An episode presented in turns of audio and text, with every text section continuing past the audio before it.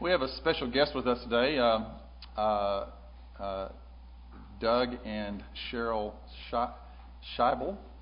Uh, they are with New Tribes Mi- Mission. I got to hear Doug speak several years ago, and and uh, we're wanting to have have a day where we could concentrate on on missions. So we asked Doug a few months ago to see if he could. Um, come and be with us, and it work, worked out that, that, that he could, and so we're thrilled to have them with us. I, I think the kids down in the youth group got to, got to hear from uh, Doug um, th- th- this morning already, and uh, we're really look, looking forward to what he has to share with us. They've come from Wichita, Kansas. Uh, they began their their, their ministry uh, in Papua New Guinea many years, years ago, and after some years there, they came back to the States, and he has been with New Tribes Mission, still can continue to, to work with them uh, in, help, in help helping to re- recruit folks for the, for, for the mission field and to, e- to educate church, churches and what it means to be involved in uh, the, the work of the ministry locally and worldwide. So it's a real thrill to have you guys with us. Cheryl, you know you're not going to get away with just sitting there. So why don't we get it over with? Why don't you stand up and everybody can see see you? Yeah, Doug, go ahead. Stand stand stand with her. Doug and Cheryl. Well, thank you all very much. Uh, Cheryl leaned over to me and says that's one of my favorite songs that the kids were playing there, so that made it good for us. Um, I tell you, um, always when thinking about what you're going to share with people, you know, and especially with the new group, people that we uh, don't know very well other than in the Lord, uh, we just try and figure out what is that we want to share that's going to um, educate people. I think that's what I look at myself more as more an educator. I like to help people think through the implications of what they're doing, or help them to think through um, just things that we feel are important for people to know that they may or may not know uh, with Mark and Bonnie, we had supper last night, and they were sharing with us about your uh, your program that you have here for uh, just helping to train future missionaries within the church and the program that they have to go through. And I'll tell you what, people like us in New Tribes and other missions, we would just die to have churches like that doing it all the time. That's the point. As a matter of fact, in our what we would call our E1 training, we have E1, E2, and E3. The E stands for equipping. And the E1 portion is the local church getting the missionary, getting the person ready for whatever it is the Lord wants them to do. And the second part of E1 is the mission agency helping them to do the specific ministry that they're going to be doing. And the kind of work that we do, for those of you that may or may not know who what New Tribes Mission is, we work in uh, very remote areas of the world, traditionally in jungles, but not exclusively. We're going into places where there is no written language. Uh, they uh, never had a Bible. Uh, preferably, they've never heard the Word of God. So we're going into very, very remote areas, and we're going out there to live and uh, to uh, start the process of, of seeing a church brought to maturity. But in order to bring a church to maturity, you have to know what a mature church is. And we spend a lot of time in our training defining uh, what that is. So we uh, ask people to have a minimum of a two year Bible degree or two years of Bible education that you know we would be in agreement with as far as the uh, the doctrine and everything. And then even after that, there's a minimum, there's just two years of, of uh, missionary training that we're going to spend teaching people how to learn a language that's never been written down, how to hear that, to translate, to to uh, literacy, and all these different things because there are certain things that we feel are non-negotiable. So uh, just to start back a little bit, a little history of us. Cheryl and I uh, grew up in Wichita, Kansas. That's our home area and uh, we had we got married in 1972. Uh, neither one of us were believers, and we'd been married for about five years, and then we uh, both became believers. And a year later, we started Bible school with the intent of being missionaries. Um, I guess I felt like Paul did. I says, uh, "What would you have me to do? You know, what what is? What's hindering me from doing this?" And so uh, we started Bible school uh, a, a year later.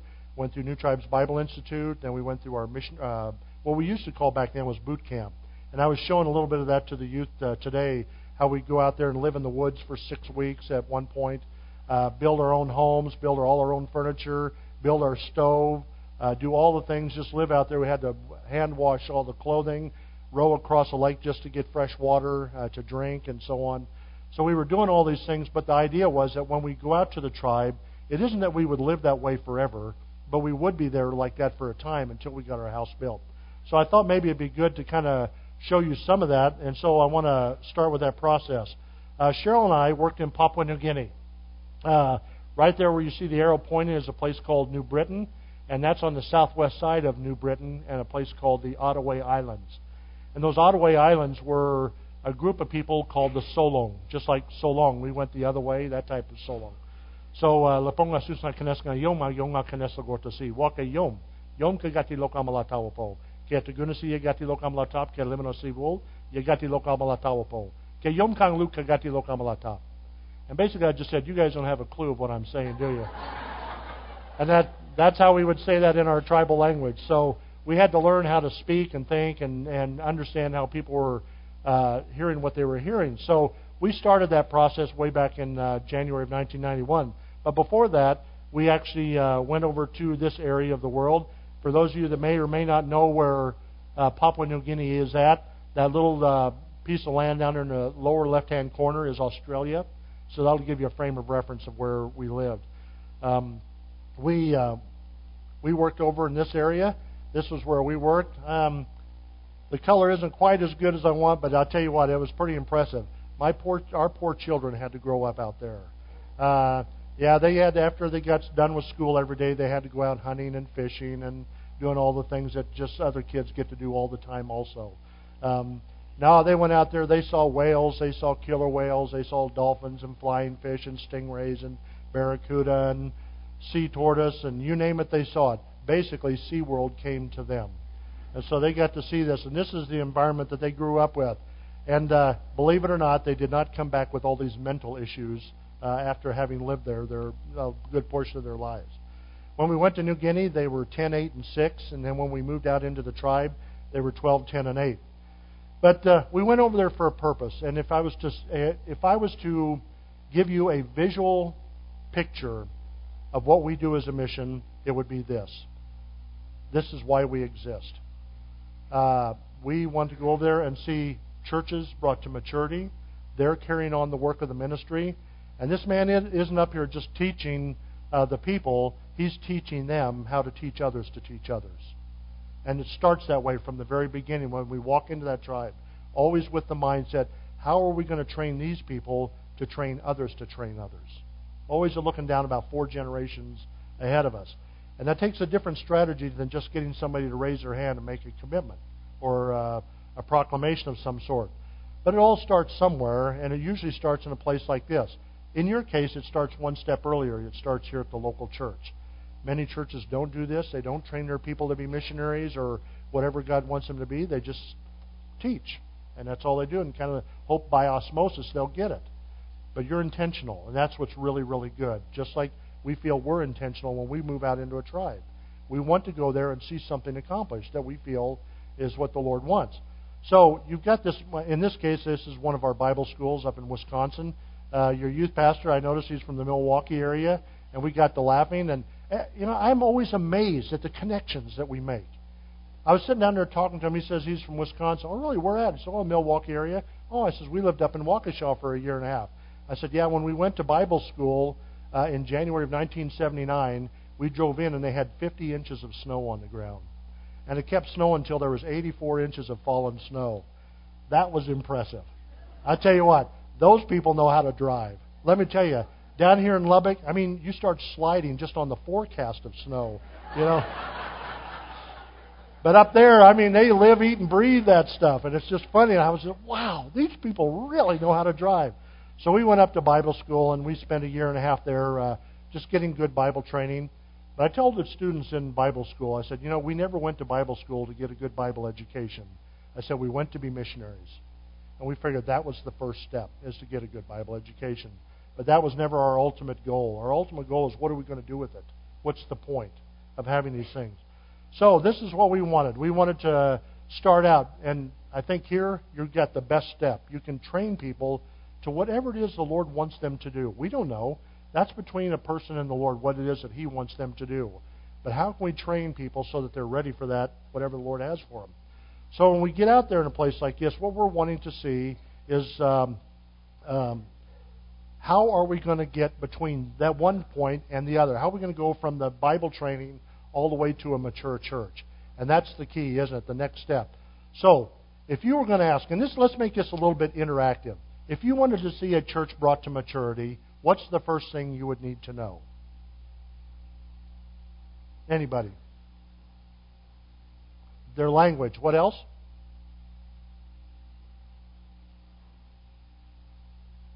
I'm sorry. Can't hear.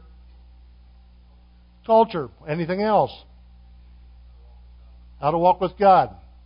One more, and then I'll give. I'll ask a question. What's that? Do they have a Bible in their language? Okay. Now, if I wanted to go out into a tribe and I wanted to see an X73 established, what's the first thing you would ask me? What's an X73? Okay, now let's ask the question again. If you want to see a mature church established out in the tribe, what's the first thing you need to know? You're good. You're really good. That's right. What is a mature church? And so there are things that you're going to have to define what, that are non negotiable, things that are going to have to be in place in order for a church to reach maturity. And we've already talked about some of those things. What non negotiable things would you say? What non negotiable thing would you say needs to be in place in order for a church to reach maturity? A Bible. So, in other words, you have a translation, right? It did come up, didn't it? Oh, no, it didn't. Sorry, I was one slide behind. You need to have a translation. But what does having a translation assume? They can read. That's right, they're literate. That assumes a literacy program. That assumes a written language. That assumes I know how to put that into a written language, which assumes I've been trained to do that. So you pull one of those steps out of there, and what are you going to have? You're not going to have a church that's going to have equipped teachers. You're going to have, because listen, it's important for them to be literate, and it's important for them to have a translation. The reason why, as long as they remain illiterate, they will always be dependent upon someone else for truth. And we want to give them something that's more authoritative than we are, don't we? I don't want to be the head honcho in that tribe. I want God to be the head honcho. And that's the point. So we need to have something to where they have direct access to the Lord Himself. And the only way they can have that is if they have the Word of God. You know, that's what the Bereans faced, wasn't it? When Paul came in to their place and he said, you know, he started teaching them the Word of God. Now, I don't have any doubt in my mind that the Spirit of God was using the Apostle Paul to teach them the truth. But you know, the guys sat there and they says, you know, Paul, I think what you're saying sounds good, but we need to check this out.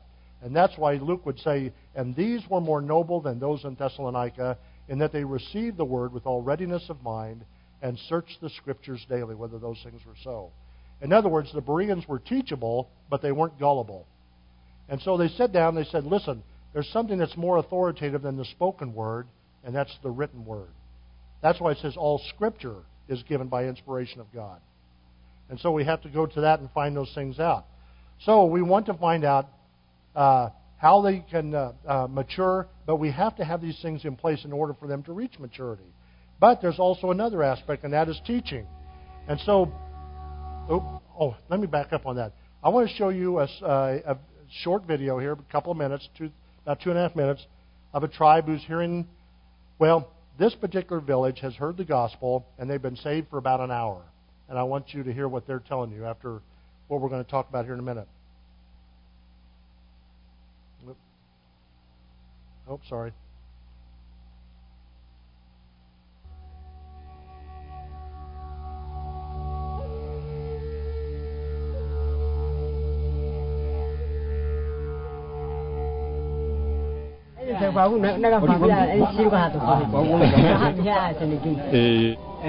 eli imba ta hu so so ma han na mi no sim hu na ga ma hu ku me ngwa sia wa ho ya ya m kin si pia ku na ma no eni ye ye ge si pia yam go be ye wo he wo ai yo nya so ni ga ya si si pia ku ha du anyway eh ai ai ani to fa ni ga fa ga kan ba ni de ga li ni hu na ma am is na de ju wa ne ani ha am na kan hin ni na ma a to fa ga na ma mi na ho ya ha u fa ki wo to ye si mo na ri ki ta mi ba la na ri ha be na ri ha be ho lo di ba eh ka di be ho lo di ba ko na bom to si ai yo na liten bala ni bui ka ati bu fabu a bui na ele ma yu a na pira we so ka gin tei bo me ha ni me ha ka ai pu de mi di ka wa stei ni a ne bui mo di ori a ori na ma ami na me ne mo ami na me do ha mi na ki do me ese e bo mi na ki to me ni gin do u ma gom na to ya me ang si me ese na to ese ta ma 都一些那么。一些那么那都有没？漂化透没？一部漂化透没？米头太没透没？没没。你哈，先我都不没，一都先我。me ese edo na ga fi ese ni na na ga fa fi ma ese mi ya ese wa do mi ya ngi e no pe fa en do pe fa ku bi bi se da se hina oh kai na ga fi e do ga fi e do ba wo na me na na ga ba fi ho na ke hu na ke ba fi ho oh me me ni so si na e do 这都拿不走。哦。哎，如果我哈没，这如果我呢，就按那，那那什么呢？还蛮难生根的。这都奥。哎，这都奥。气候安尼话，不好气候哈，气候气候大潮时。哦，好，所以呢，水果好东西。哎，哦哦。这都特别怕有黑手。嗯。过去一时，这都个皮一时是那个马皮鞋，啊，你其实没我没那时拿做肉皮呢，底下，那你磨啊，我那个马皮鞋是肉皮，一时发没，啊，你其实没发没你脚。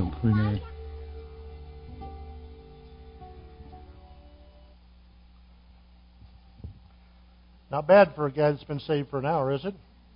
No, but they're telling you what they're thinking. But there's, and we're going to talk about this a little bit about how, why they could have that kind of an understanding. Everybody has a worldview, no matter who we are. You, me, everybody. The tribal people, they evaluate their world around them from a particular set of standards.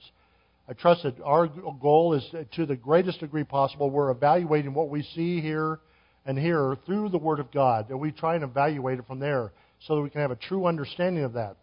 And our tribal people have an animistic worldview, and it kind of is what they're having to deal with. And uh, that worldview right there uh, is what they have. They have an animistic worldview. An animistic worldview means that they're trying to look at their world around them, make it sense within their own cultural framework. And so we're going in there into that type of a thing. What we're wanting to do is see this animistic worldview, and we're bringing in this biblical worldview. And as we come in there, there's these two worlds, and they're diametrically opposed to one another. They are not something that you can melt and join together and make one fit the other. A biblical worldview is by nature uh, contrary to uh, uh, any other worldview, because any other worldview has to deal with self, and self evaluates it, makes it work, makes it fit. So what we're trying to do is see that animistic worldview emphatically displaced, displaced with a biblical worldview. But how do we go about doing that? So I thought what I'd do here is show you a little bit about what we're trying to do. Now, in an animistic worldview, and I'm going to give you an example of that here, is there's, this, there's these uh, three kind of levels of existence. There's the world of the Creator. Now, the reason I wrote the Creator up there nice and small is because that's what the Creator is. To them, irrelevant. They can't contact the Creator. The Creator doesn't talk to them. They uh, just don't know what to do with it. So it might have started everything out. It could be a man, a woman, a child, an animal. Whoever, who knows what their belief system is? But whatever it is, the the, uh, the Creator uh, doesn't care. Sounds a lot like America, doesn't it? A lot of people think God doesn't care. So uh, then there's this physical world where they live, and that's where all the data comes in. Everything that they can see, hear, taste, touch, and smell. A boat capsizes, people die. They're trying to figure out why. A, a volcano explodes. There's an earthquake. All these things they're trying to evaluate and make sense of. And so that's where they live. But there is an intermediate world of spirit beings that need to be manipulated and controlled in order to gain some benefit for self or to keep themselves from harm. Now, the reason I, uh, I those lines that are in there really don't have any significance. They're just kind of for the sake of um, illustration, but it's all mixed together in an animistic worldview. So there's not this world and that world. They're both together, and they're trying to make sense and make their lives fit in that whole system somehow. So to give you an example, here's a woman with a sick child. You can't probably see it very well, but the woman's got a sick child. And let's just say, for the sake of argument, Cheryl and I move out into a tribe. We haven't been there very long. We don't know the language. We don't know the culture. We don't understand how things are working.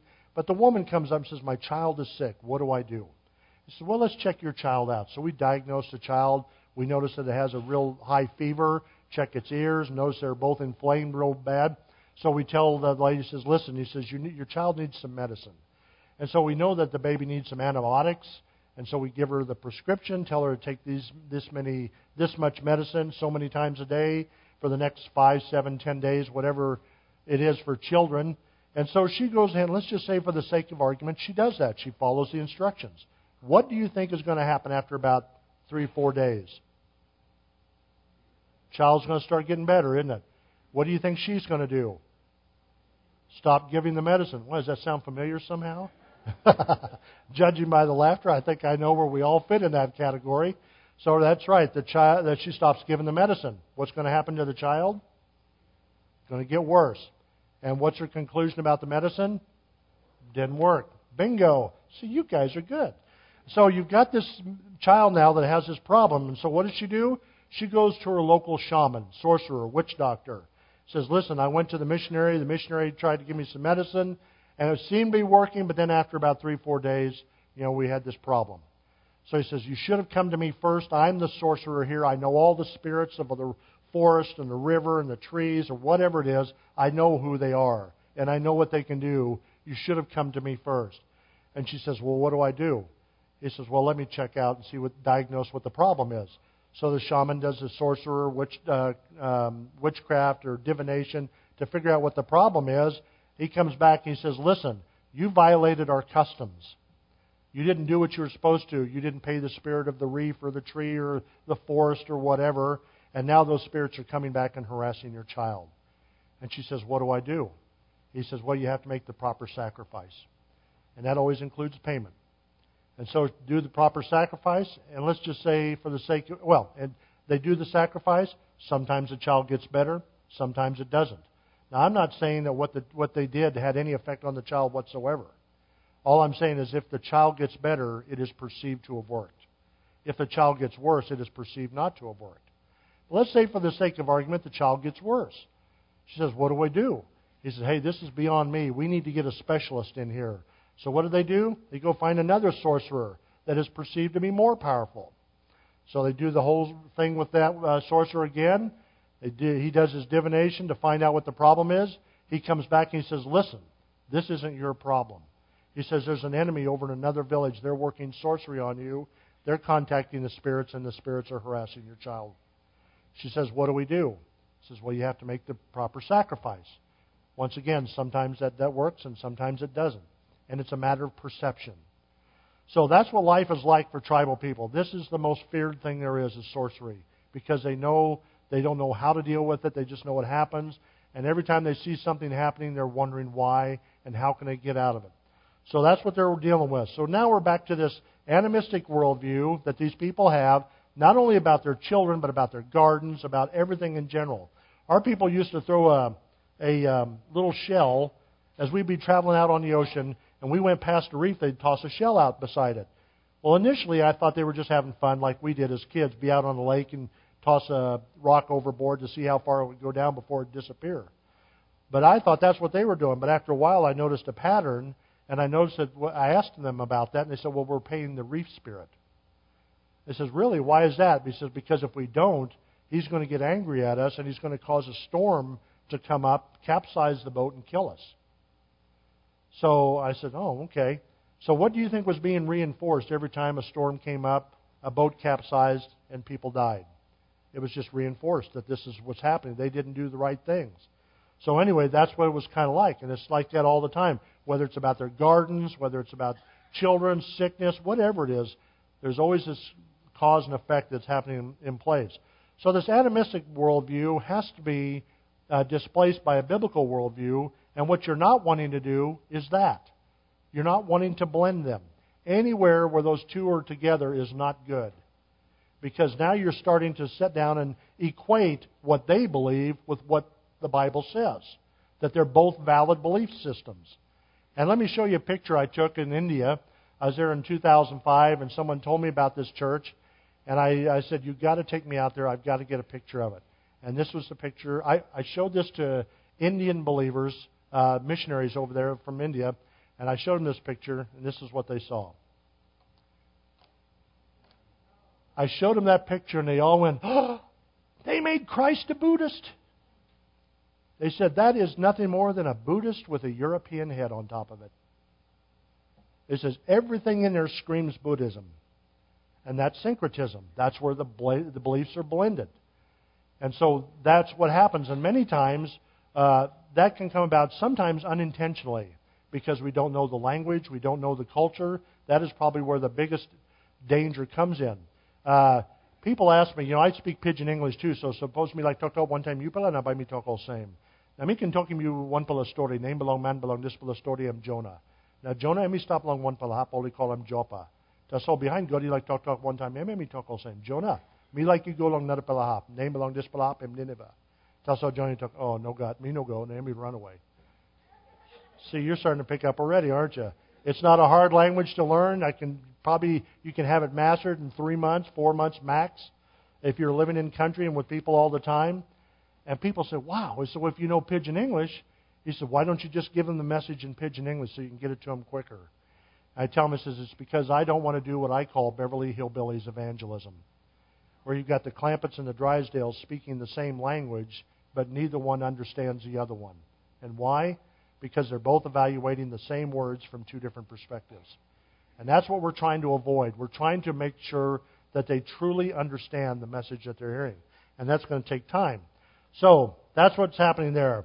So you've got this animistic worldview, you've got this biblical worldview, and here's what you want to accomplish. You know this from the day one, is you want to see the animistic worldview decrease, the biblical worldview increase, and eventually one gets displaced by the other. Now, probably nobody ever gets all of their old worldview completely displaced, uh, see, uh, in, included. We, we try to to the greatest degree possible. But there are things that we do that are cultural that sometimes we just don't even realize are cultural. Uh, they're not wrong. Uh, they're just they're cultural. That's all. And if we admit that, that's fine. Um, what was I just thinking of? I um, anyway. So what we're trying to do, the way we go about doing this. Now, let's just say, for the sake of argument, I've learned the language, I've learned the culture, I understand and the reason I, we learn the language is so we can communicate a message clearly. But the reason we learn the culture is we want to know how they're interpreting the message that they're hearing.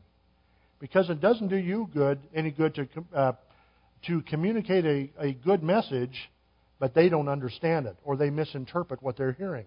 See, our people out there in the Solong tribe, they had had a lot of religious influence before we ever got there.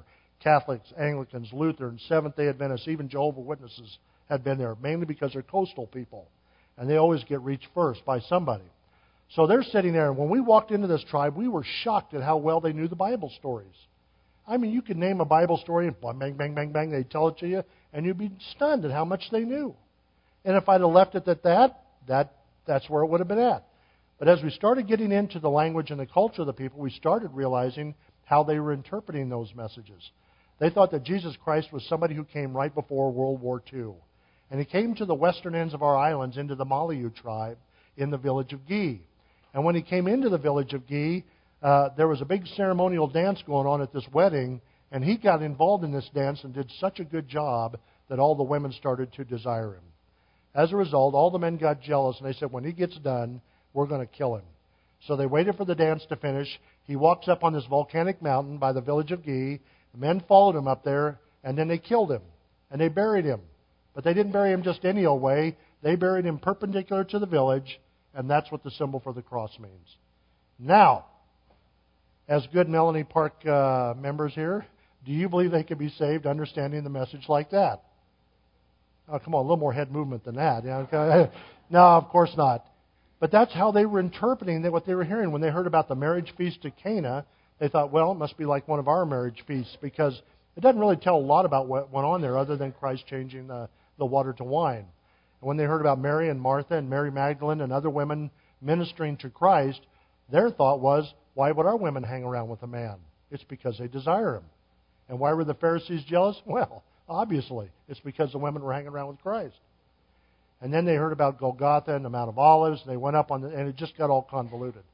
We have another tribe over there where they, this one guy takes people on tours of where Noah's Ark is at because there's this stone structure that probably is about as wide as this room, and in your wildest imagination, it might look like a canoe.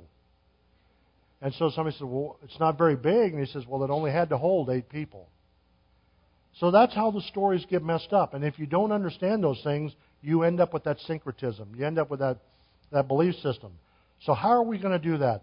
So, I spend my time learning language, learning culture, and then we um, I get ready to start teaching. Now, as a mission, we use something that we, we I guess in the mission we were um, kind of affectionately referred to it as the chronological Bible teaching. Uh, probably a better way of looking at it would be kind of like this, like foundational Bible teaching. I don't mean this is simplistic. It isn't at all. It's simple. Quite a different thing. We're not talking down to people. We're telling them the whole story, the whole redemptive story. And we do that by starting at the beginning. So, uh, what we're doing there in, the, in teaching this way is uh, phase one of our teaching would we be starting in Genesis 1 or God in eternity past, all the way up to the ascension of Jesus Christ. So we're not teaching everything in the Old Testament, but we are teaching the whole redemptive story from beginning to end. And so uh, this is for unbelievers, people who haven't heard. Now, I'm, this is valid for believers too, because it fills in gaps, things that uh, help people to understand things that they didn't understand before, and at the same time, it also helps correct wrong thinking about who God really is. So, uh, phase one is that. After they've been through that phase one and they become believers, we go back through some of that again. Not the whole story, but we talk about certain key points in the Old Testament that are pointing ahead to Christ. As we're teaching through the Old Testament, we're only revealing what's been revealed up to that point because we want to lay those foundations for the coming of Christ. And uh, you'll see some stuff here in a minute I think will blow you away. Um, let's see. Um, I was at Dallas Seminary and I was speaking in their missions class on this and talking about the whole issue of chronological teaching. This one guy raised his hand. He says, uh, Do you mind if I ask you a question? I said, Sure, that's what we're here for. He says, How many lessons did it take you to get to the gospel presentation? I said, 68. He goes, 68? He says, Don't you think there's something wrong with waiting that long to give people the gospel? I said, Well, I'll answer your question if you'll answer mine first. He goes, Okay. I says, Do you think there's anything wrong with God waiting 4,000 years to give people the gospel? He goes, Man, that's getting below the belt. I says, Yeah. I says, Yeah, but he says, Is it a valid point? And he says, He knew I had him, you know. I says, Look, if God didn't rush it, why should I? I says, No, God was laying foundation. I says, Take the phrase, Behold the Lamb of God who takes away the sin of the world. How many assumptions are built into that statement? There's 4,000 years of history wrapped up in that one statement. He says the reason he was saying it to the people he was saying it to is because they were all Jews. They understood they had the history, they had the foundational stuff. To say that just out and out to a Gentile who had no knowledge of this wouldn't, make a, wouldn't even make any sense. But because they had all of this and they said those things, man, it was understandable. They should have got it right off the bat. And some did. So then phase three is uh, Acts for new believers. We're laying the historical framework for the epistles, but we're also talking about early church life, what it looked like in the New Testament, how it was exhibiting itself in, uh, in the first century. Phase four would be the epistles for new believers. And then phases five, six, and seven is now for maturing believers.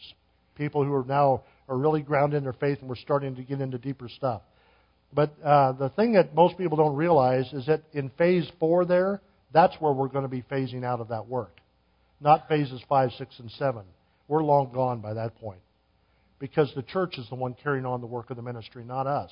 We're going back to that picture that you saw, where that guy's in there teaching other believers. That's the point. They're the ones that God has entrusted this ministry to also. Just like He entrusted it to us, He entrusts it to them. And we, and we, we have no right to be uh, lording it over them and being paternal in that way, but just to continue on this work of the ministry. So let me show you what happens as we're teaching. When we're teaching the Word of God, what we're trying to do is we're, once again, uh, for the last three, let, uh, let me back up just a second. I've moved into the tribe. For Cheryl and I have been sitting there for the last four years learning who the Creator is, who, about their world, view of the physical world and the world of spirit beings. And now comes the day where I get to start teaching all my Christian life, from almost the time I got saved to this point, we're getting ready to start the process of teaching the Word of God. So where do we start? Well, I think you've got an idea of where we start. And so I start not at Genesis 1 1, but literally before Genesis 1 1. God in eternity past. And what does knowing that tell us about God? Just that. If you, all you knew about God was that He existed before everything else, what would that tell you about Him?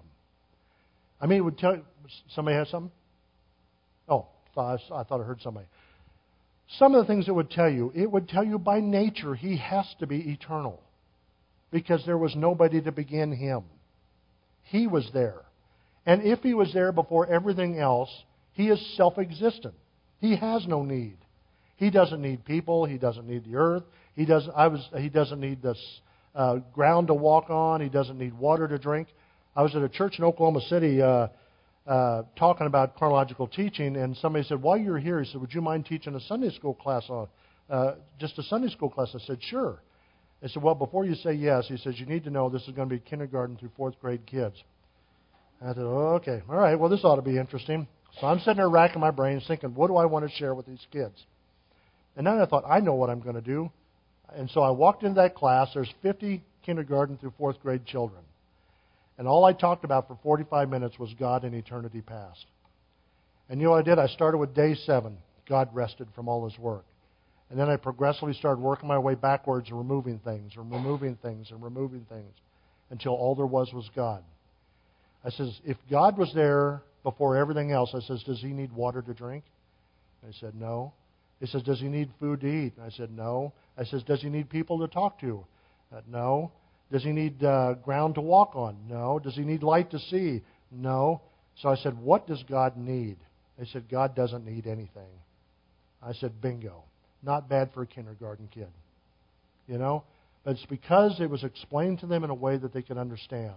They understood the implications of a God who existed before everything. He has no needs. He is self existent. Can you imagine what it must have been like for God in eternity past? Do you think one day God the Father says to God the Son, Son, you know what I'd like for you to do? Oh, wait a minute. You know that, don't you? Ah, never mind. Or the Son says to the Father, Father, you know what? Wait, you know that one too. I mean, what does an omniscient being say to an omniscient being? I mean, they're just they they don't have to. They were completely content and satisfied just as they were.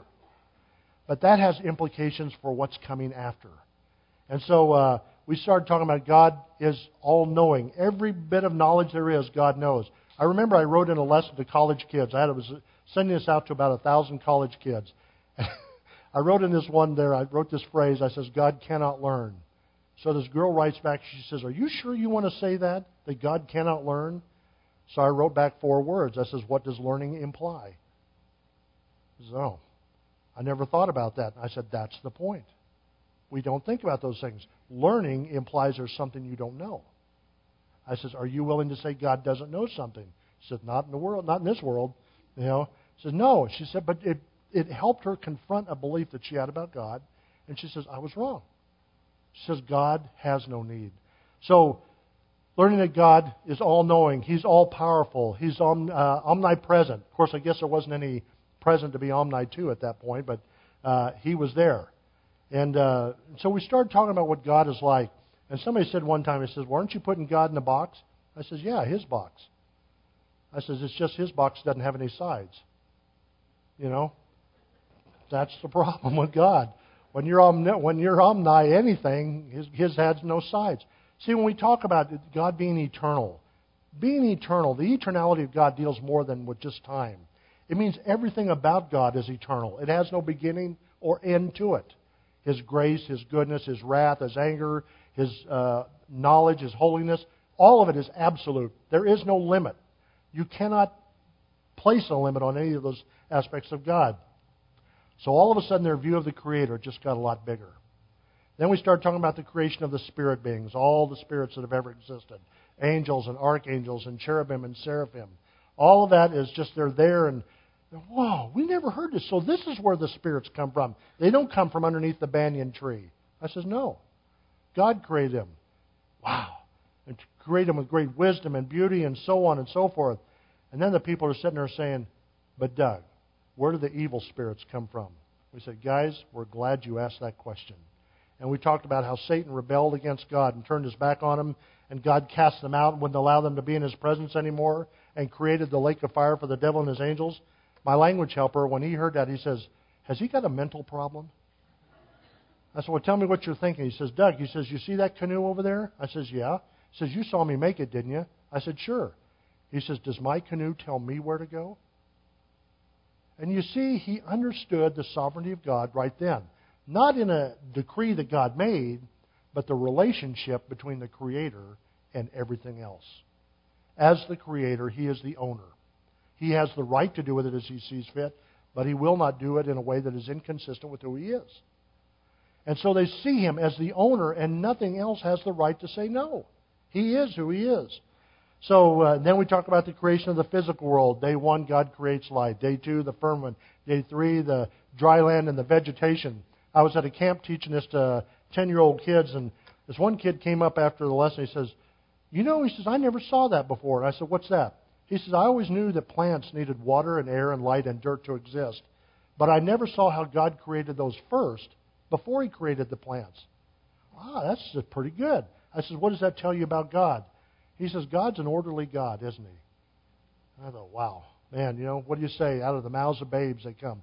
Let me tell you something about a young girl said one time. A little girl once said this about God's uh, omnipresence. She said, God is so big that He doesn't have to go anywhere. I said, that's good theology. Any way you look at it, how can you say it any clearer than that? But it gets to the meat of the matter, isn't it? There's nowhere you can lose Him, nowhere you can be out of His presence. So, um, talking about all that. But then the question, oh, then day you know four, the the sun, the moon, the stars. Day five, the fish and the fowl. Day six, land animals and man, the woman. Everything's good. They look good. They're hunky dory. They probably look really good looking people. Great tans. Everything about them is just a, unbelievable. The food's good. Everything's great. But then they say, but Doug, why do we die? Why do we get sick? Why don't our gardens grow well? And so on and so so forth. I said, guys, we're glad you asked that question. And then we talk about when Adam and Eve sinned and the curse that was brought on the ground. And they're just shaking their heads. So that's how it all started. There was a time when everything was perfect. He says, but now we we understand why we never win in the gardens. Now we know why these things don't happen the way they should. He says, yeah, it's because of what happened there. And I said, look at how sin causes us to think irrationally. So what's the first thing Adam and Eve did? So they tried to cover themselves from a God who can see everything. Then they tried to hide from a God who's everywhere. Then they tried to lie to a God who knows everything. I says, you see, sin causes us to think irrationally. And the point about it is, is how can we think rationally? Only by the Word of God and understanding what it has to say. So, let's just say, for the sake of argument, for the last three and a half years, I've been busting my brains to try and figure all of this stuff. I've sat there and I understand how the what their view of the Creator is, what their view of the physical world is, and their well, the spirit beings. And now, after all these years of training, I'm getting ready to teach, and I stand up in front of the group and I say, "Believe on the Lord Jesus Christ, and you'll be saved." Does anybody see a problem? If you see a problem, raise your hand. I come kind of sheepishly, but that's all right. No, there's a problem. You know what happens? They pull him over into their system. And if he's in one of their spirit beings, how do you think they're going to treat him? They're going to try and manipulate and control him. You know what? There's a lot of Christian animists in our country who are trying to manipulate God in order to gain some benefit for themselves or to keep themselves from harm. So that's what we're trying to uh, avoid. Um, let me show you a guy here who's not a. This man is not a believer at this point. He's probably about halfway through the teaching, probably up to the Ten Commandments. And I want you to see what he's getting. So here he says, You came and told us about God's talk, and now I'm thinking about my sin. Okay, this is a man who's now realized that sin is a personal thing. It's not something that everybody does, it's something he's done. I'm thinking about my sin. What road will God provide so we can get rid of our sin? In other words, I've got this spiritual hot potato in my hands. What am I going to do to get rid of it before I die? He says, if I don't, I'm in deep trouble. So he says, but he knows that God is the one that's going to provide it, and what's the way God's going to do it? So he says, I'm thinking about the one who God promised to save us. So in other words, he's talking about God's provision is not going to be a way, but a person. I'm thinking about the one who God promised to save us. He says God is so much bigger and stronger than we are. He's the supreme and sovereign one. Can do as he sees fit. Will he, in his authority or his power, mark someone to come here, telling him, Go and save all these people? In other words, kind of like the king of Nineveh, perhaps God will have mercy on us. He said, But then he asked, But who could come and save us? Who is the one that could come and save us? He says, My thinking is like this it can't be a man because all men are sinful. Now, he's already recognized that every sacrifice had to have three qualities it had to be perfect, it had to be innocent, and its blood had to be shed. He says, Man can shed his blood, but that's the, that's the extent of it. He's neither perfect nor innocent. He says, but then he says this. He says, Will it be God Himself, or does He have a friend He could send down? Now, that's pretty amazing for an unsaved man to say something like that, isn't it? But he's been taught from the beginning. He understands that God's righteousness demands a sacrifice, but the sacrifice had to fulfill certain qualities. Why? Because God has the right to set the sacrifice. He has the right to set the qualities. He says, We've heard that Jesus is God's Son. Could He be the one? This is the result of previous religious influence that's been in there. They've heard Jesus is God's Son. It made no difference whatsoever. It was completely irrelevant to their lives. But now it's becoming very relevant. Hey, maybe He's the one that God sent down. And then He says, I'm so glad that you came. We will hear it well. Um, I want to, you'll really like this. This is a video of a guy, another guy, about an hour after he got saved. It's a little longer video. But I just want you to see this because this is pretty amazing. I, every time I see it, I just think, wow, this is amazing. So, anyway. In Christ alone, my hope is found. He is my light, my strength, my song. This cornerstone, this solid ground through the fiercest drought and storm. What heights of love, what depths of peace, when fears are stilled, when striving cease, my comforter,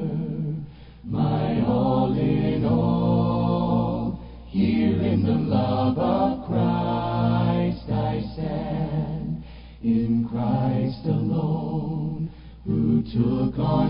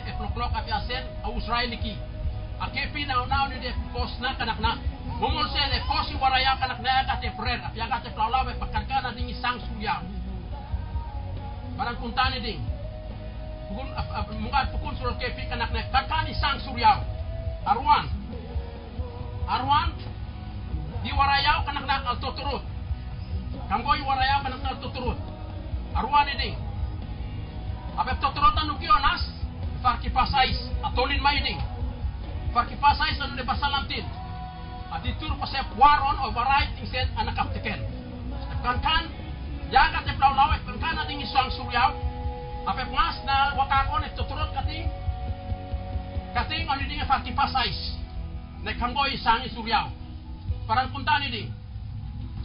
Epusraian eh, likma, afian likma, afian likma, afian likma. Monsana ep nungnuki kada ni toli itole parana larawoson, tasupune plalau na nuki. Ep nungnuki kada ni tole parana larawoson, tasupune plalau na nuki. Iana piana piana piana piana piana pinapon ep minat na labong dat kipasi. Inapon minat na labong dat kipasi. Parana keptati tik supon ep minat taksi. Anatun ep hamboy. Iru maris. Diabisi. ABC, di di di di di di Kedeki, oni dinga kamatan kamatan Ya, totol kon akadek ane totol sa kawas an anun par anun par anun par rom. It walking on. Isa seseran sili. Isa seseran sili. Ap dinili salular na labong na kirei. Na ulong raya nili tek tek tingan na palang. Apu duk rak moloy.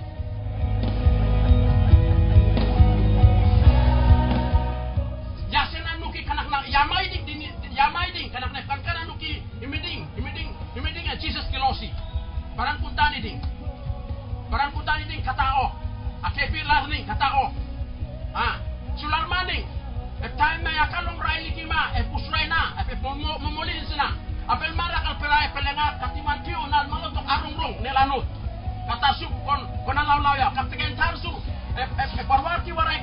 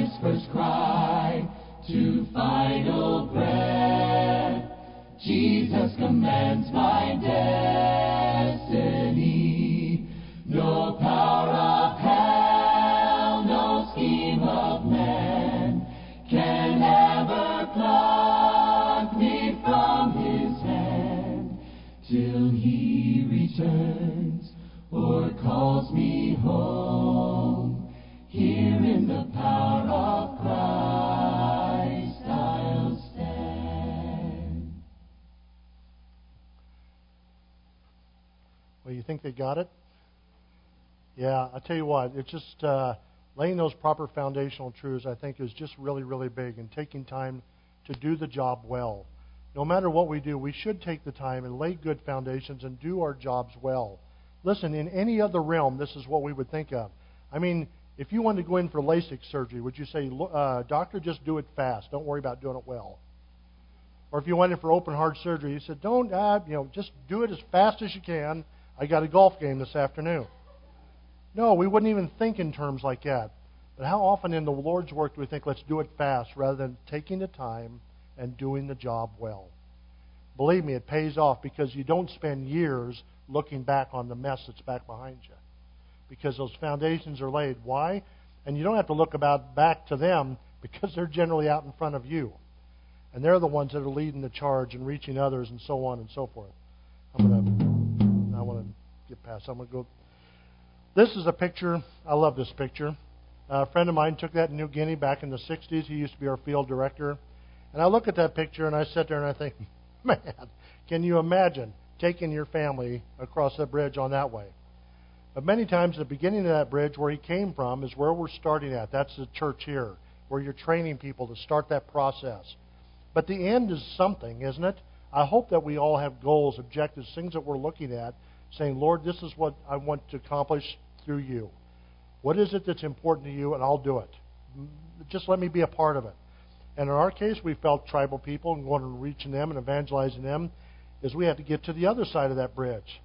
And there's the trials and problems along the way. You've got a bridge there with square boards, round boards, broken boards, nails sticking up out of those boards along the way, a rusty cable holding up that bridge, and you're sitting there thinking about getting to the other side. But you're really not thinking about the other side. You're thinking about all the things on the way to the other side. We're looking at that bridge and we're kind of scared about it. But you know, a question I want to ask is this At what point is Christ no longer worth it? At what point along that bridge do we say, you know, Lord, you're worth an awful lot, just not this much? And that's where I hope none of us ever get to. I hope none of you ever get to that point where you say, you know, Lord, you can't use me in this ministry. Whatever it is He has for you. I still, I'm 63. I still think I have another language left in me, if the Lord would allow it. But the hard part for us was not realizing that the Lord had the right to send us over. It said He had the right to bring us back. And so my job while we're here, be faithful to what we're doing and get as many as we can over there. Why? Because the tribal people don't wait for us. They just die. Other people, Muslims don't wait for us, they just die. Hindus don't wait for us, they just die. And then they wake up in a Christless eternity never having known that there was somebody that could save them. But I thought about this some years later after I was showing this picture, and, and I'll end with this. There's one thing, I, one other question I'd like to ask you about this picture. And it's this Would it make any difference to you to know whether Jesus Christ built that bridge or not? Would it make any difference?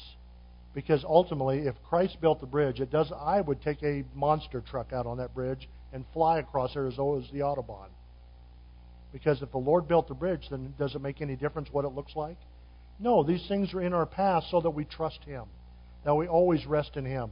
I think it was Miles Stanford said one time he said, Failure is brought about by the Holy Spirit to teach us to have no confidence in the flesh. And that's a good one. We'll fail along the way, but so what? So does everybody else.